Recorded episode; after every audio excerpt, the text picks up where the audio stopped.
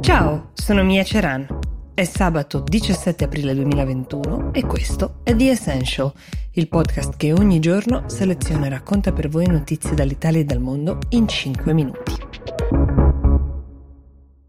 Se quella che sto per darvi è veramente una buona notizia o il frutto di un rischio calcolato ma male, lo sapremo soltanto nel tempo. Però il governo Draghi, mettendoci la faccia, proprio lui stesso, Mario Draghi, che si è presentato in conferenza stampa insieme al ministro della Salute Speranza, ha annunciato che il 26 aprile prossimo si riapre. Ora vi dico nel dettaglio cosa si riapre e con quali paletti, però come potete immaginare questa decisione ha generato il plauso di molti e le critiche di almeno altrettanti.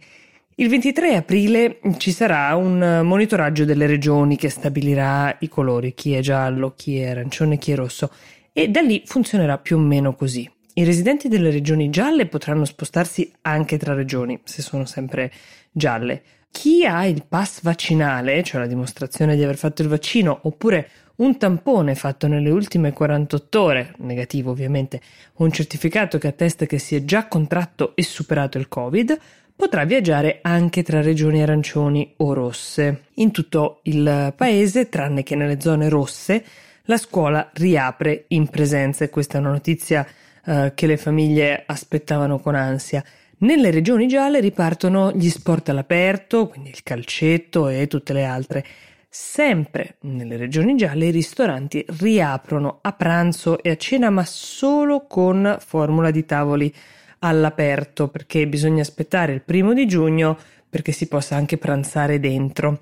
Riaprono anche i musei, i teatri, i cinema con determinati limiti di capienza. Il 15 maggio riaprono le piscine all'aperto, si può anche andare in spiaggia e dal primo giugno riaprono anche le palestre con delle nuove linee guida. Da luglio ripartono anche le fiere, eh, i convegni, i parchi tematici, sempre con appunto delle istruzioni. Il governo ha specificato che questa scelta è stata presa d'accordo con il comitato tecnico-scientifico che consiglia il governo, che quindi ci sia stata una valutazione guidata dalla scienza e non da ragioni politiche, perché questo è quello che molti sostengono. No? Voi sapete che Salvini, il leader della Lega, preme da tempo per riaprire ed essendo un azionista importante di questo governo, molti hanno pensato che la sua pressione politica possa aver spinto Draghi a prendere decisioni avventate, però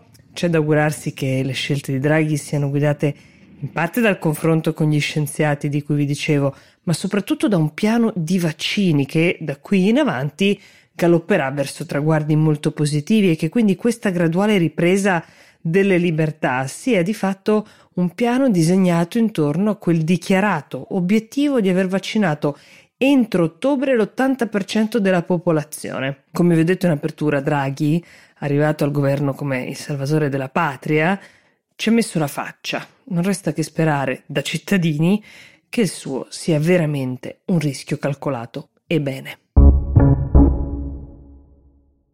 Oggi pomeriggio invece si terranno i funerali del principe Filippo. I media britannici stanno dando molto spazio a chi sarà presente, pochi in realtà ovviamente per ragioni del Covid, eh, con che formula verranno celebrati questi funerali così importanti in tempo di pandemia. Che tipo di macchina, ad esempio, porterà le esequie di Filippo? È una Land Rover, se vi incuriosisce eh, saperlo, perché lui era grande amante di questi fuoristrada con i quali girava per le campagne. E questi funerali ricoprirà ovviamente la BBC, la TV di Stato, la RAI eh, inglese, ma per come eh, la TV di Stato ha gestito la copertura della morte del principe, che è avvenuta lo scorso 9 aprile, stravolgendo di fatto il palinsesto, come si fa in queste occasioni, la BBC ha raccolto, pensate, 109.741 reclami dai suoi spettatori. Perché, vi chiederete voi? Per i programmi che sono stati cancellati in giornata. Tra questi, tra i più cari in assoluto al pubblico, spiccano EastEnders, è una soap opera che va in onda dagli anni Ottanta, diciamo che è un po' l'equivalente del nostro Un posto al sole poi è saltata la finale di Masterchef, il grosso delle lamentele era su questi due programmi. Considerate la portata della notizia e anche l'affetto dei sudditi per il principe Filippo, stupisce questo numero di lamentele. Anche la BBC stessa ne è stupita, sostenendo che non ci sia mai stato un numero così alto di reclami in una sola giornata. Va anche detto che contattare un emittente per lamentarsi non è mai stato così facile come ai tempi dei social o delle mail, però tant'è e siamo curiosi a questo punto di vedere quanto saranno seguiti i funerali e quanti reclami genererà la loro messa in onda questo pomeriggio.